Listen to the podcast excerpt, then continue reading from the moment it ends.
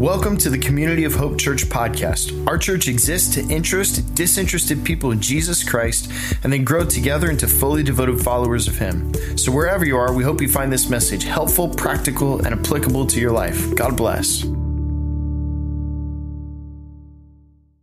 Uh, we are in an important series. I think God is doing some incredible things right now in our church, uh, on both campuses, just forming us. Uh, and we, what we try to do every year, we take a little bit of a longer look at, at a deeper passage of scripture and we just kind of embed ourselves into that. And this year, what we're doing is we're working our way through Paul's uh, letter to the churches in Colossae. So sometimes uh, when we get to a, a, a book in the in New Testament, we call it a, we call it a book. Most of the the books were letters.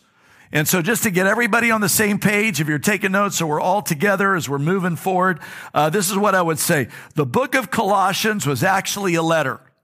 Paul wrote it somewhere, scholars think anywhere between AD 61 and AD 65. And uh, in fact, scholars believe that Paul may have, in fact, written 13 of the 27 books in the New Testament. So that's almost half of the New Testament penned by the apostle Paul. There's some, there's some question about that, but many scholars line up that it might have been as many as 13 of the 27 books. Paul, for a while, was the chief antagonist of the Christian movement. And uh, this was more when he was remembered uh, as Saul of Tarsus. Uh, he was uh, one of the most hated men uh, in biblical times back in that era, Saul of Tarsus, one of the most feared men. Uh, he was kind of like the Osama bin, bin Laden of back then. And I mean that with all seriousness. I mean, he was not a good guy and uh, the chief antagonist of the Christian movement. And then he became the, the chief defender and chief supporter of the Christian movement. This is when he became Paul the Apostle. And uh, you can, uh, all of this happened uh, as he had a tremendously powerful, life changing encounter with Jesus Christ. Many of us are, are navigating an encounter with Jesus Christ. Paul had a transforming experience that actually you could read about in Acts chapter 9. Uh, and so all of this is free material. I'm just giving this to you. It's added stuff. It's not even my message. You're getting it for free. Come on, y'all. That was funny. And uh, so this is, and, and so if you haven't ever read that story as testimony, write down Acts 9 later on, pour a good cup of coffee, read Acts chapter 9. You're going to learn some incredible things there. And so Paul is writing to accurately, listen to this, accurately defend for the right understanding of who Jesus is to a church that is losing its way and losing its mind. This is what he's doing. So he's writing that they would come to a deeper understanding of who this Jesus is. And uh, this is kind of a powerful subject for us to consider. We're going to talk about this a little bit. So here's the tension. I want to point out to you the tension. I like to speak to the tensions if you haven't figured this out. And uh, I, the tension lies in uh, uh an observation, a promise really that Jesus made in the Gospel of Matthew, in Matthew chapter 16, verse 18, where he says this to the disciples. He said, I'm going to build my church. I'm going to build my church and the gates of Hades or the gates of hell will not prevail against it. So here's what I want you to think about with me for a few moments. The church is God's idea. So what we're doing in some measure, okay, in this space, this is God's idea that we would do this. Now, Every idea that happens in the church is not God's idea. Come on now. But church itself is God's idea. Now, but here's the, here's the tension. I want to speak to it. But as it is with many things, when men get involved, sometimes with God's ideas, it can so quickly become something it was never intended to be. Man, somebody else should say amen. All right. And so if I were to push this idea around and expose the tensions, here's how I would say it to you. Maybe you want to write this down. There's nothing quite like the church when the church works right. Yes, yes. The church, when the church is working right, is this tremendous power, this tremendous force for good in the world.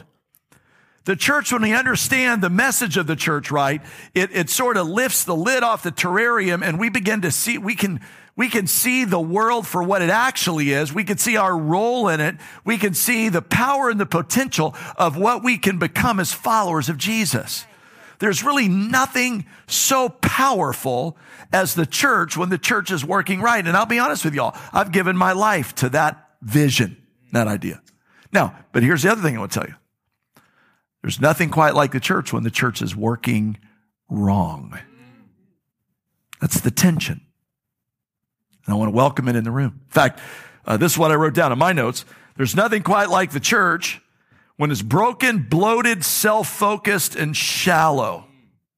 Nothing quite like it.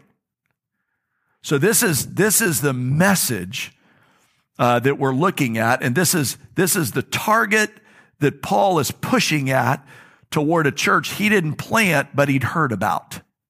That's what's going on.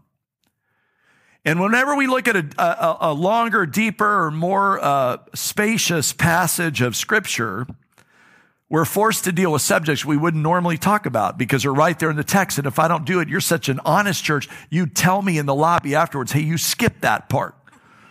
And so, so I have to kind of go through with this. And, uh, and I think that's really true. I mean, in fact, like last week, I thought it was funny. Last week, Trevor, if you were here, Pastor Trevor, preached on spiritual circumcision. Come on, y'all. And because I thought I'm the founder of this church, that's a great weekend for me to take off. And I thought, good luck with that, Trevor. Let me know how all that goes. Tell me later. Okay. And so this morning or this afternoon now, Paul is going right at this idea of what the church actually should look like and what God's people should actually, actually look like. And we're going to pick it up in Colossians 2, verse 16. I'm going to read down to chapter 3, verse 4. Now, the whole idea really, if you're taking notes and for the real scholarly among us, this idea really goes all the way down to verse 17, but I'm not going to read that far. I'm just going to read to verse 4. It gets, gives us the biggest idea. Here's how Paul says it. He says, Therefore, he writes, do not let anyone judge you by what you eat or drink or with regard to a religious festival, a new moon celebration, or a Sabbath day for these are, are a shadow of the things that were to come. The reality, however, is found in Christ. Do not let anyone who delights in false humility and the worship of angels disqualify you. For such a person uh, also goes into great detail about what they've seen. They're puffed up with idle notions by their unspiritual mind. They've lost connection with the head from whom the whole body, supported and held together by its ligaments and sinews, grows as God causes it to grow. Since then, and since you died with Christ to the elemental spiritual forces of the world, why, as though you still belong to this world, do you submit to its rules? Do not handle, do not taste, do not touch. For these rules, which have to do with things that are all destined to perish with use, are based on merely human commands and teachings. Such regulations indeed have an appearance of wisdom with their self imposed worship, their false humility, and their harsh treatment of the body, but they lack any real value in restraining sensual indulgence. In other words, they don't work. Since then, you've been raised with Christ, set your hearts, set your hearts on things above. Where Christ is seated at the right hand of God. Set your minds on things above, not on earthly things. For you died, and your life is now hidden with Christ in God. And when Christ, who is your life, appears, then you will also appear with him in glory. Let's pray together. You know, Lord, would you, would you just, would you come into this space, into this room, into those streaming? And by the power of your Holy Spirit, oh God, would you, would you give us, as a master painter, a, a, a better vision of what your church is and, and, and our part within it. Uh, as we try to be involved in work toward a world that has lost its way and lost its mind. This we pray in the name of Christ. And everyone said, Amen. So if you're taking notes, I would make a few quick observations here. Paul is talking about legalism. And, and Paul is talking about what happens when church quits being an encounter with the living Christ and becomes uh, a recitation of a religious formula built upon rules and reactions to rules. And, and, it, and I don't even have to get that far into this to, for, for many of us in the room or streaming online to go, oh, oh, this has still got relevance for today. This is still something we should be thinking about. This is not old or out of date. Uh, and, and Paul is really pushing on against a religious gymnastics that has no power. And, and, when Paul is talking about what it means to be mature, this is, if you want an image, this is kind of the image I would say to you. Paul is, Paul is reminding us of this. To be mature is to be complete, to go all the way to completion.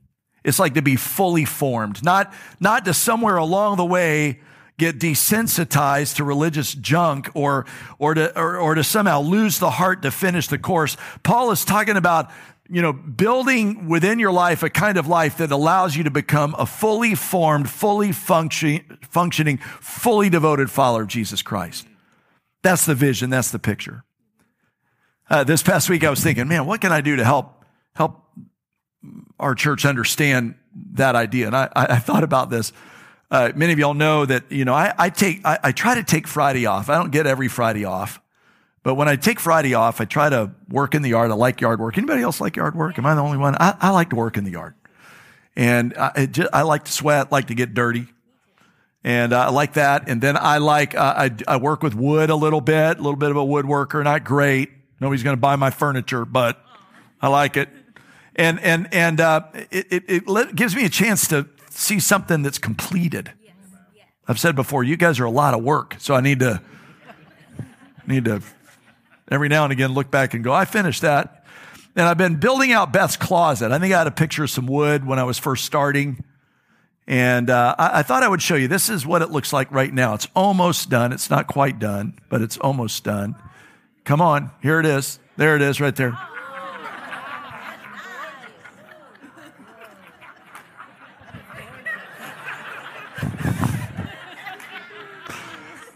I, I feel like your laughter is a little disrespectful. That's actually not what it looks like. Uh, Paul is talking about, we're moving on. Paul is talking about going on to completion. Isn't that a great phrase? Let's all finish. Isn't that great? And I thought about this because he really, he really sparks up a conversation that we need to have whenever we talk about what it means to grow up in our faith. And I thought, you know what? Let's just have the conversation. Let's have the talk. Want to have the talk? And uh, this is what I would tell you to, to set this up. Uh, if you're taking notes, maybe you want to write this down. If you follow Jesus long enough, you serve him long enough, you love him long enough, and the Holy Spirit is going to invite you into a conversation about your behavior. All right?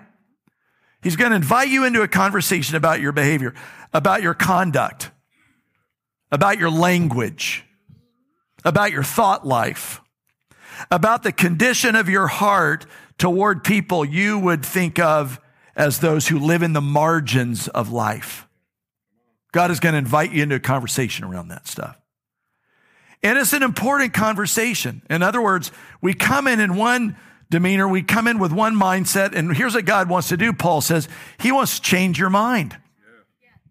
He wants to give you a bigger picture of, of what it is to follow him in the world. And this is, this is a really important conversation. Uh, and, and we have to learn our way in this. I was thinking about this when I was growing up. I've always loved baseball. I've just always been a baseball fan. I wasn't a baseball fan Wednesday when the Braves got horribly defeated by, I don't even want to say the name, Cardinals. Pray for your pastor. I'm almost over the anger about that. Uh, and but when I was growing up, let me tell you a little secret about me. I'm actually ambidextrous. Uh, I do things right-handed and left-handed. And when I was growing up, I was very confused by that. And my mom now tells me that when I was little and I would pick up my fork or my pencil with my left hand, I had an aunt that would take it out of my left hand and she would put it in my right hand until my mom told her to stop that. And so it kind of messed me up. And so when I was learning how to play baseball, I wanted to play baseball left handed uh, because that's my dominant hand. But, um, but I, I, was I was confused by it. And finally, my dad took me aside. And he said, "You know what?" He goes, "I know you do this left-handed, and I know you do that left-handed, but he goes, why don't you try batting right-handed?" And when when he when he moved me over to the right side, it just worked. It just worked. I remember later on when I was a little bit older, my dad took me out to the garage and he introduced me to the lawnmower. And he said, I, I want you, you two to become friends. Some of you guys will remember this. And, and, and he showed me how to mow the yard. And, and uh, I remember starting the mower up and I just took off across the yard. And my dad had to go, time out, time out. You don't mow the yard that way. You got, you mow the edges and then you kind of mow back and forth or this way. So you don't leave all these gaps, right? We have, we have to learn. We have to learn. This is kind of what Paul's talking about. I remember when I was older, when I first started to preach, and my, uh, my parents came to see me. I was in a church. My first church I ever served was this very liturgical church. I think I've shared before. I had to wear a robe, and I stood in this granite pulpit that was way towering above everybody else, and I would look down. And it was the, the impression when you came in and saw me was this dude knows what he's talking about until I spoke for about five minutes and it was clear I did not know really what I was talking about. And my dad took me aside after the first time I preached here and he said, Hey, you, you did a great job, only you're doing this weird thing with your hand. Quit doing that. And I said, Yes, sir. You know, we have to learn. And here's, here's what Paul's saying. We have to learn, we have to learn how to follow Christ. We don't naturally know how to do it. We have to learn how to do it. And, and here's the idea that Paul, I think, is trying to get, get across to us. He's trying to get across to us that this is really, really important stuff. We have to learn to experience what I call the unforced rhythms of grace. And if we don't learn how to do it right, it can go so horribly wrong for us and for those around us. So here's what I want you to know. There's a tremendous amount at stake in learning how to follow Christ in the right way. This is important. And it's one of the things that I love about our church, because you know, the mission of our church is to interest disinterested people in Christ, grow them into fully devoted followers. We're, we're a church that sort of embraces the, the tension around that. But, but I do want to say this. It's important that we learn how to do it because there's a lot at stake. And if we do it the wrong way, we get the wrong impression of our own heart. It, it bothers us and it's, and it's horribly damaging to the people around us. Right? In fact, I remember years ago, uh, uh, I'm going to show you a picture. Uh, many of us are going to recognize or remember this picture. This is sort of a subtle undertone, a subtle reminder of what it's like to not do it right, the right way. How many of y'all remember her? Do, do you remember her? Saturday Night Live? Come on, who is that? It's the church lady. Remember how every time somebody would say something to the church lady, she, she'd just go, well, isn't that what? Special. And it was just this weird, weird thing, right? I, I was thinking about this because Dallas Willard, my favorite, one of my favorite authors, in a book called Spirit of the Disciplines, listen to what he says. He says, how many people, I wonder, how many people are radically and permanently repelled from Christianity by Christians, quote unquote, who are unfeeling, stiff, unapproachable, boringly lifeless, obsessive, and dissatisfied. Yes. Yet, he writes, these Christians are everywhere. And what they are missing is the wholesome liveliness springing from a balanced vitality with the freedom that comes from God's loving rule. Spirituality, wrongly understood or pursued, is the major source of human misery and rebellion against God. I almost want to just sit in that tension for a moment. A lot of us know what this feels like. And, and I don't know about you, I'm taken by this phrase. What these people are missing is the wholesome liveliness. Isn't that great? The wholesome liveliness that springs from a balanced, spiritual vitality with the freedom that comes from God's loving rule. As one Christian author says it this way we don't break the laws of God. If we're doing it right, we're broken yes.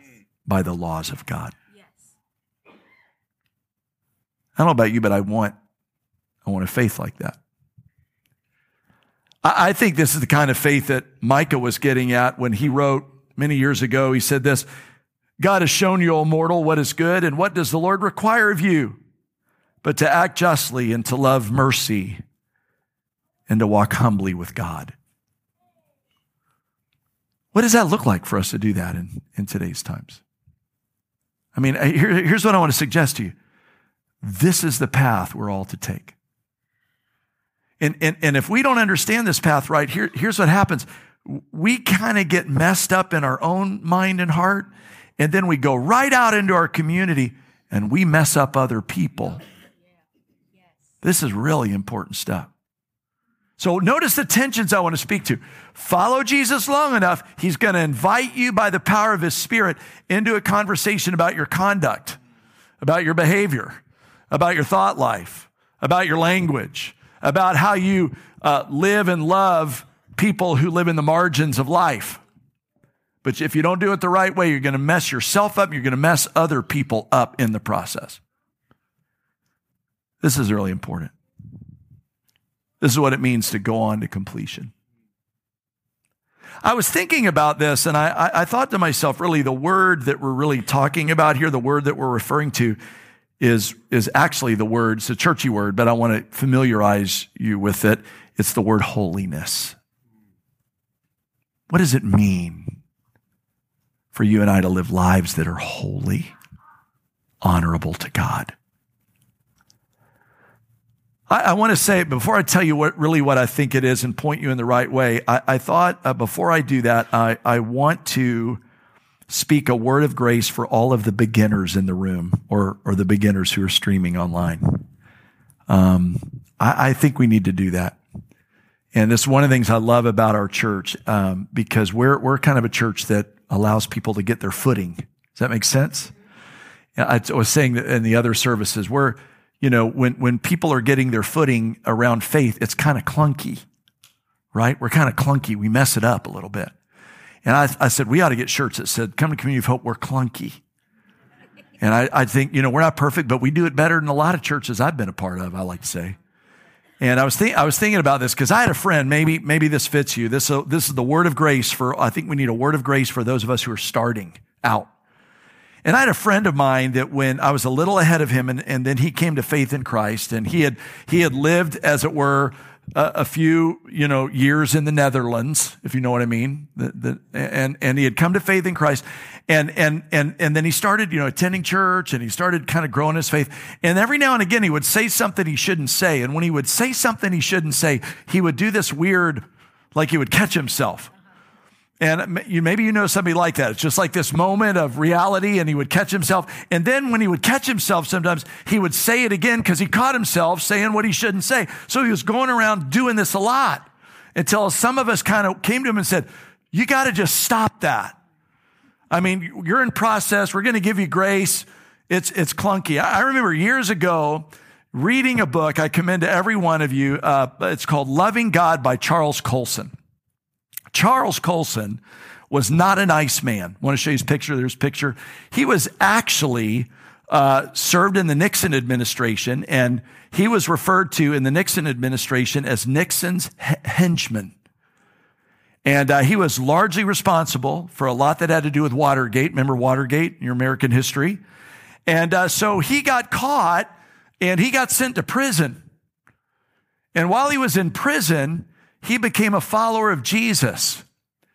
And Chuck Colson, after he became a follower of Jesus, after a little while, he started a ministry called Prison Fellowship International that went into prisons all around the world. And he was just, he, he passed away a few years ago, one of the most, one of the most translucent followers of Jesus you'd ever meet. But, but, but when he was first becoming a follower of Jesus, he was clunky. And I'll never forget, somebody filmed a video of him sharing his testimony. They, they probably shouldn't have filmed it. And so he was giving his testimony. He had just recently got out of prison, just gave, given his life to Christ. There's some stuff happening in his life where he's moving toward Jesus. He didn't know how to handle it. So he's giving his testimony. Jesus had made him a new person. And he's on this video sharing his testimony. And he's got a cigarette in one hand.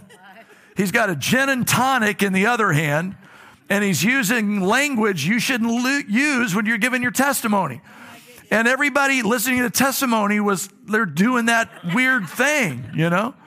And it just reminded me of how it's sort of clunky. And, and here's what I want to say for those of us who are a little more seasoned vets. Shouldn't, shouldn't we slow down for those who are trying to find their, their way while they're onboarding? Can we just let them onboard? Someone say, man, they're just onboarding, right? But we don't want to stay there.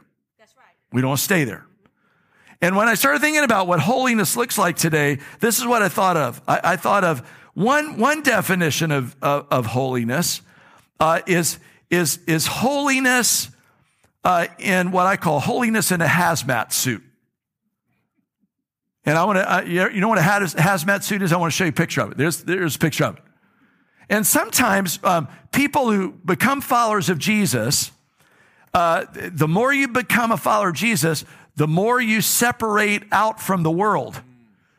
And, and, and I read a statistic recently that was very sobering. It said this most, most westernized followers of Jesus, inside of two years of saying yes to Christ, you don't have any more unchurched pre Christian friends any longer. You only hang around church people. And that should break our heart. And that's, that's, that's not the goal, everybody. Come on now, wake up. I got five minutes. I'm going to use every bit of it. Okay. And sometimes when you think about holiness, that's what holiness is. It becomes separatist. It becomes exclusionary. It becomes we're, we're over here. We don't, we don't, uh, you know, we don't talk. Let me see. I want to make sure I get this right because I thought it was really funny when I wrote it down in my notes. Um, I don't cuss and I don't chew and I don't run with the girls who do. and, and, and here's the thing. That's, that's not the mission of the church. It's not. It's, it's using the church for something other than what it is. So, true story. I went in this week, my wife and I went into Costco. She goes into Costco. Anybody knows Costco? She, she went in there so often, I thought, is there somebody in there I need to know? and so I went over there with her to Costco. And when I go to Costco, I like to go into that cold storage room in the back. You know where that is? Like, we don't oftentimes buy stuff out of there. I just like to go in there. And, and, and we walk into Costco, y'all, and you, we were, I'm walking by and there's this row of, of, of massage chairs in Costco right now. And there's this dude that's sitting on this massage chair and he's taking his shoes off and he's just like, and I walk by, I walk by him and our eyes met and he does this to me. He goes, and I was like, okay. And I, I did that back. And we went to the cold storage section and we got, you know, some Brussels sprouts, I think. And we come, we come back out of there and he's still there. And he looks at me and he goes, I mean, this has like been 10 minutes. I, we come by, we go get something else and we come by, we're now going to go leave. He's still in this chair. And, and then we go pay out and literally, I'm not even making this up. We're going out of Costco and this guy walks by me while we're holding our ticket out and he looks at the person who, who, who is, you know, has the ticket and he goes, Hey, thanks a lot. I'll see you tomorrow afternoon. And I thought, this dude thinks the Costco is like where he gets his weekly massage. And I wanted to go, this is not what you come to Costco for. And, and when we have holiness in a hazmat suit, it makes this a club. This is not a club. And that's one definition of holiness. You can go into a lot of churches. Feels a little separate. We don't cuss and chew and run with the girls who do. And you talk to some Christians sometimes. I mean, isn't that a sobering statistic? Less than two years, you don't know any, you don't know any unchurched folks anymore. Now, there's another definition of holiness, which I think, and it's this, maybe you want to write it down. I think holiness is the bleach that cleans stuff up. And that view of holiness is a kind of holiness that is willing to go into places that are dirty and shine a light in the darkness. So, moment of honesty. Moment of honesty. Not, not asking for sympathy. This is not sympathy, just a moment of candor by your lead pastor. So, the last two years for me, hardest season of ministry I may have experienced, other than when we first planted church. part of a denomination that's fallen apart over an argument that I don't want to have. Uh, West Campus developments going slow because town council is just not supportive. East Campus going well, but just a lot of work. And I've spent the last two years, you know, um, talking about budgets and this and that. And, and, and to be candid, I've really felt less like a pastor and more like a CEO. And here's what I want to tell everybody. I don't want I don't really want to be a CEO. I mean, that's just not what I want to do. And I've just been exhausted with this. And so I've been praying about it, and I felt like the Lord really gave me a word. And I feel like the Lord said this to me. He said, You know, the problem, I think part of the problem is that you are carrying stuff your church has to carry too. Yeah, yeah, yeah. And I felt like the Lord has been saying to me, you know, Dale, um, this is a word Paul's offering about how, how, how followers of Christ grow up. But there's a word in here for how churches grow up. And I think there's a word for us. And over the last year, you know, I've just been burdened sometimes. If I could be really candid, is it okay? Be really candid. Sometimes I've, gone, you know, who's going to show up, who's not, who's going to serve, who's not, who's going to say they're going to serve, but they don't show up to serve when they said they're going to serve, who's going to give, how are we going to do all this? Up, up, up, up, up. It's exhausting. And it's been, it's been corrosive in some ways to my spirit. Because I want to tell you, when I said yes to ministry years ago, you know what I said yes to? A kind of holiness that would challenge me to go into dirty places and make them clean. And I told the Lord earlier this week, I said, I felt a real impression to share this. And, and I felt, I, I have to be honest with you, I was, I was a little afraid. I thought, oh, I don't, feels weird and awkward. Jesus, I don't know that I want to share that. And he said, nah, you should share it because they're, watch this, most of the people in your church will get it. I didn't have the impression like everybody'd get it. Most of us would get it. I, I want to remind us that our calling is to be involved in shining a light in dark places, being a city set on a hill, not hiding a light under a bushel, not even shining light anymore because you're just worried about budgets and staffing and this and that. Ugh. And God said, if you'll just tell people that, there'll there'll be others who want to do it with you. So I'm just asking maybe today. Want to be part of that? Want to be part of that? Uh, it, it's it's messy. It's clunky. Going to get dirty every now and again. But it's such a worthy calling of our lives. God's calling us to it.